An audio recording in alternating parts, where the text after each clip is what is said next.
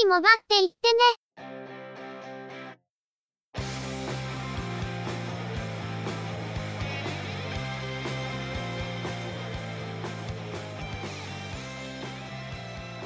通信業界、モバイル、IT に関するニュースや話題を取り上げ、中の人が意見を述べたり、製品レビューまがいのことをしたり、様々な体験について、ご紹介していくポッドキャストです。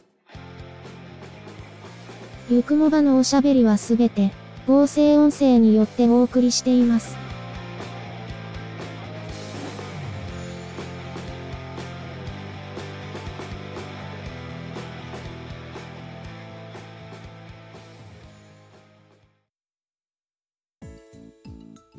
ゆくもば、第160.5回です。お届けいたしますのは、ネタを探してくるのが、中の人。そのネタをお話しするのは、佐藤ささらと、鈴木つづみです。それでは、後半戦ということで、早速。と、その前に、ここからは、嫌にも加わってもらって、二人でニュースを読んでもらうんで。相変わらず正式な配属が決まらない、飼い殺しの嫌です。実力を見込んでの、即応部隊配置なんだけどな。やる気が出てきました。ちょろいですね。というか、こうやって、私の仕事が削られていくんですね。削ってないから。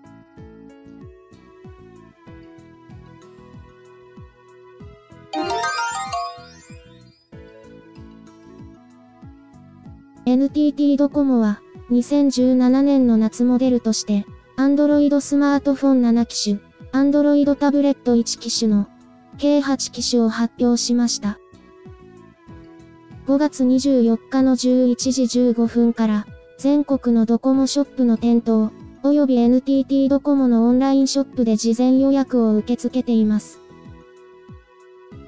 まず、ソニーモバイルからは、Xperia XZS SO03J を5月26日に発売済み、Xperia XZ プレミアム SO04J を6月中旬に発売します。Xperia XZS は au ソフトバンクからも発売され、スペックとしては横並びですが、Xperia XZ プレミアムを投入するのは、NTT ドコモだけです。Xperia XZ プレミアムは、Xperia Z5 プレミアム以来となる 4K ディスプレイを搭載、さらなる明るさと大幅に向上した色域で豊かな表現を実現する5.5インチサイズの 4K HDR ディスプレイです。ドコモの DTV、NTT プララの光 TV では、4K HDR に対応したコンテンツが配信され、DAZN や YouTube の動画については 4K にアップスケーリングができるとのことです。なお、4K 解像度に関しては、Xperia Z5 プレミアムと同様、静止画や動画などを表示するシーンに限るとのことで、それ以外ではフル HD 解像度での表示となります。ディスプレイ以外では、Xperia XZ プレミアムと XZS で共通ですが、外観やカラーリングは差をつけています。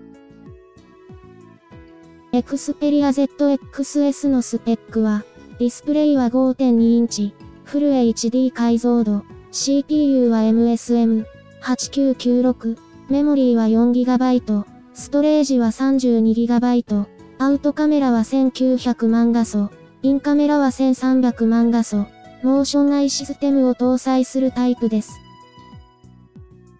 Xperia ZX プレミアムのスペックは、ディスプレイは5.5インチ、最大 4K 解像度の HDR ディスプレイ、CPU は MSM8998、メモリーは 4GB、ストレージは 64GB。カメラ性能は Xperia ZXS と同様です。通信のスペックとしては、Xperia ZXS は、LTE 下り最大 500Mbps、Xperia ZX プレミアムは、4x4 マイモや 3.5GHz 帯の TD-LTE 方式にも対応しており、8月以降、下り最大 788Mbps に対応します。エクスペリア XZS が、ドコモからも当然のごとく発売されましたが、ドコモだけ、XZ プレミアムが投入です。XZ プレミアムは、画面解像度の拡大に合わせて、CPU のスペックもアップしていますが、カメラ性能は据え置きですね。ハイエンドの中でも、さらにトップエンドの性能を求めるのでなければ、XZS でもいいのかもしれないですね。サムスン電子製は、Galaxy S8、SC02J、Galaxy S8 Plus、SC03J、Galaxy Feel、SC04J の3機種が発売されます。Galaxy S8 シリーズは、上下のフレームを極限まで狭めるとともに、曲面ディスプレイにより、左右のフレームの端ギリギリまでをディスプレイが占める強額縁設計、インフィニティディスプレイを採用。グローバル版をベースに、お財布携帯やフルセグなど、機能やスペックは日本向けにカスタマイズされています。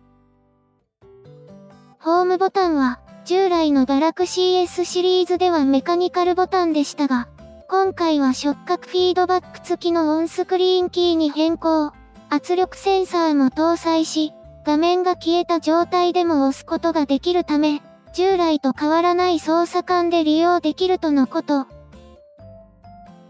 また、従来から、戻るキーが右、マルチタスクキーが左と、Android の標準とは逆の配置を採用している Galaxy ですが、オンスクリーンキーになったことで、左右を入れ替えることができるようになりました。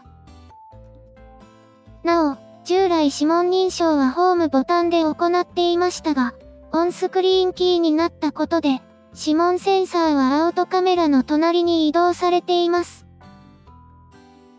アウトカメラは、ハードウェアとしては Galaxy S7 Edge と同等ですが、新たに電子手ブレ補正機能を追加し、光学手ブレ補正と併用して、薄暗い場所でもブレずに撮影できるとのこと。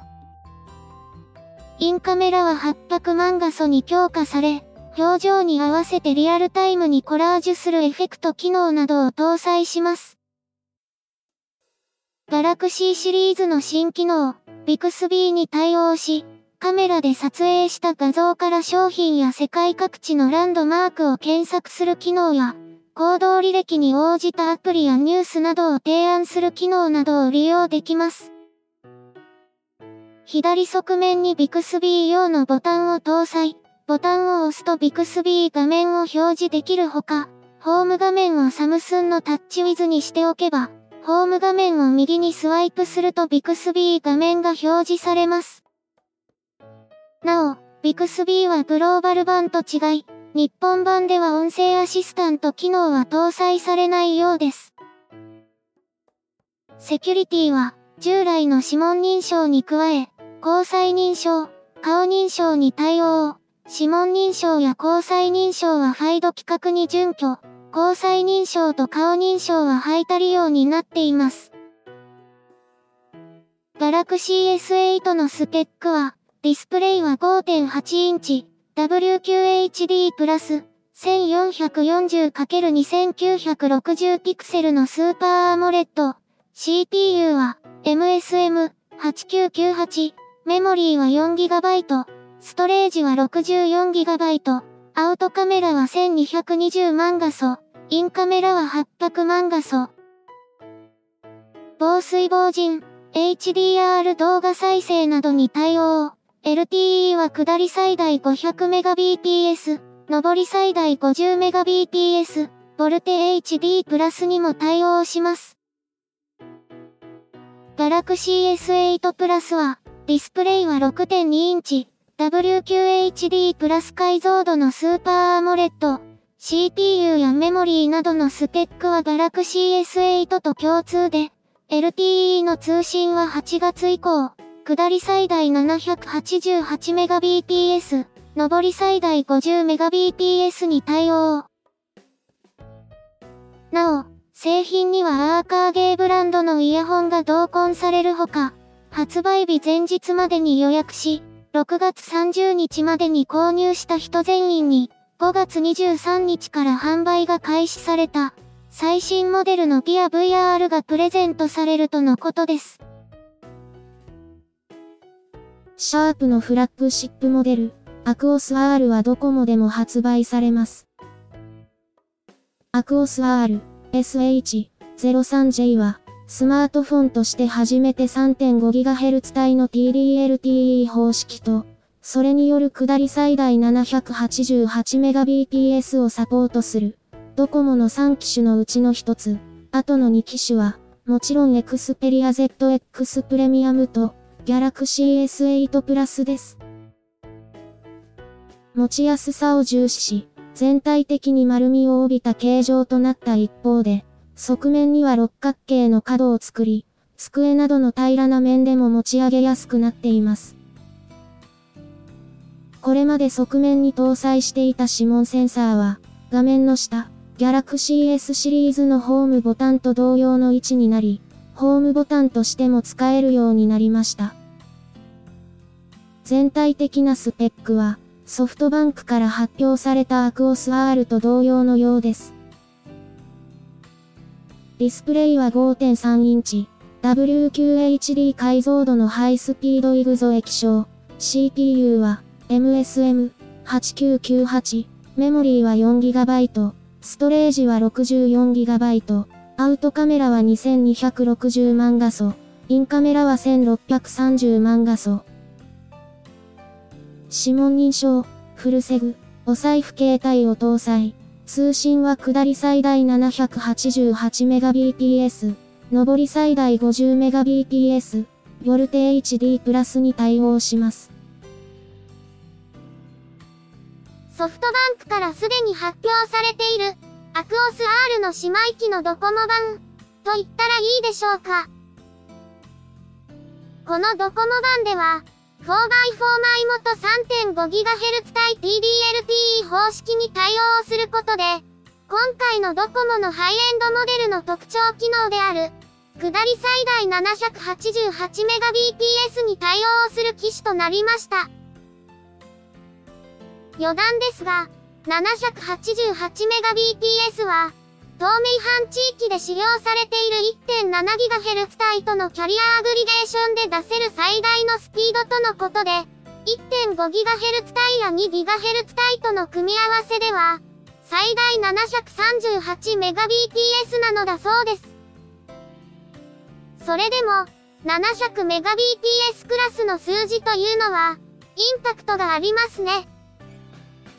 アクオスに話を戻すと、以前のアクオスよりもケレン味は薄れたと思いますが、以前よりもとっつきやすくなった印象を感じます。富士通のアローズ B、F05J は、アローズ SV、F03H をベースに外装を変更したモデルで、フラッグシップモデル、アローズ NX、F01J で実施していた、1.5メートルからのコンクリートへの落下試験をクリアする対衝撃性能を持っているとのことです。スペックは、アローズ SV からほとんど変化がないので割愛します。ほとんど紹介らしい紹介をしていませんが、ご容赦ください。正直な印象として、このモデルには失望を禁じ得ません。アローズ SV の基本スペックは、それ以前のアローズフィット F01H のマイナーチェンジにとどまっており、今回のアローズ B は、心臓部のスペックがアローズフィットの頃から据え置かれてしまっています。キャリアから登場するミドルレンジモデルは、シムロックフリーモデルの時期発売モデルがどのようなものであるかの指標になってきたわけですが、この分だと、アローズ、M04 についても、M02 から大きな変化は見込めないということでしょう。また、アローズ B は、新しい割引施策、ドコモ Wiz の対象端末になっているんですが、同じく対象端末である Galaxy フィールと比べると、あまりにも差がありすぎるように思うわけです。どうしてこうなった？それが、アローズ B についての感想を端的にまとめた一言なのかもしれません。D タブコンパクト D01J は8.4インチの Android タブレットで製造はファーウェイが担当します。メディアパッド M3 をベースとしたモデルで前のモデル D タブコンパクト D02H とほぼ同じサイズでより高精細なディスプレイを搭載します。D タブとしては初めて指紋認証を搭載。指紋認証による D アカウントへのログインにも対応しています。また、このモデルでは、組み込み型 SIM カード、eSIM を搭載しています。eSIM は、ネットワーク経由で契約者情報を書き換える機能を持っていますが、今回搭載されているものは通常のナノ SIM カードと同じ形状で、取り外しも可能。eSIM を搭載した状態で出荷され、端末の初期設定の中で SIM カードの開通が可能になっています。機種変更の際も、好きなタイミングで開通させることができるとのこと。通常の SIM カードから eSIM に切り替えるための SIM カード発行手数料は無料。なお、取り外した eSIM を他の端末で利用するのは動作保証外とのことです。ディスプレイは8.4インチ、WQXGA、いわゆる 2K 解像度の TFT 液晶。CPU はハイシリコンのキリン950、2.3GHz のクワッドコアと 1.8GHz のクワッドコアで構成されるオクタコア。メモリーは 3GB、ストレージは 16GB、アウトカメラ、インカメラともに800万画素。またもやメディアパッドをベースにしたタブレットの登場ですね。今回発表された新製品は、スマートフォンはいずれも Android 7.0以上の OS を搭載していますが、B タブコンパクトだけは、Android 6.0とのこと。ちなみに、7.0へのアップデートは予定されているとのことです。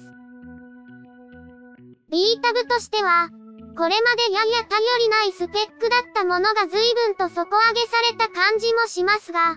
それ以上に注目なのは、eSIM が初めて製品化されたということではないでしょうか。今回は、通常のナノ SIM カードと同じ形をしていますが、これは既存のモデルをベースにしていることも関係しているのかもしれません。将来的には、SIM カードの脱着が不要になるというメリットを活かして、SIM カードという形ではなく、本当に端末に組み込まれる形になるのかもしれませんね。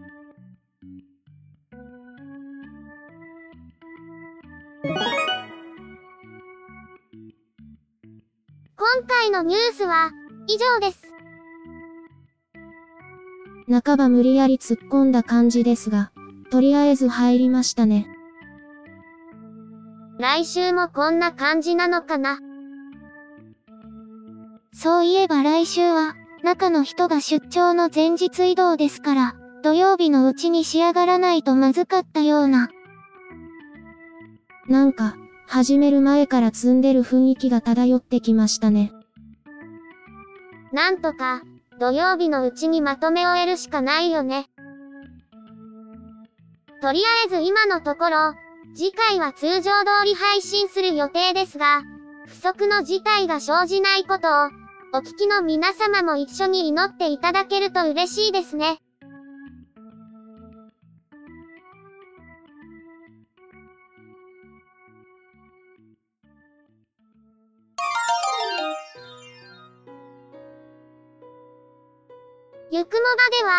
お聞きの皆様からの、ご意見、ご感想などのコメントをお待ちしています。iTunes、iOS のポッドキャストアプリからのカスタマーレビューの書き込みのほか、ブログ、Facebook ページへのコメントの書き込み、Twitter アカウントへのリプライ、DM、ハッシュタグ付きのツイートなど、様々な方法を用意しています。いずれの方法でも、いただいたコメントは、中の人はちゃんと目を通していますので、遠慮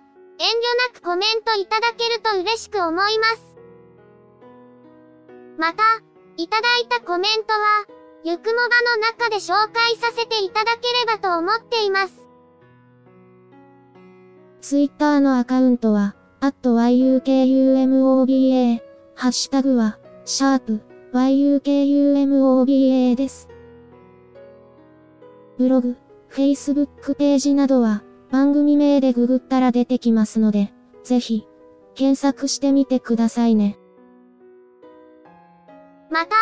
YouTube 動画へのいいね評価、チャンネル登録、コメントもいただけると、続けるモチベーションにつながりますので、ポッドキャストともども、どうぞよろしくお願いします。それでは、今回はこれで失礼いたします。また次回、皆様のお耳にかかれますように。ゆっくりもばっていってね、の制作は、音声合成に、チェビオ、クリエイティブスタジオ S を使っています。内容の構成や編集、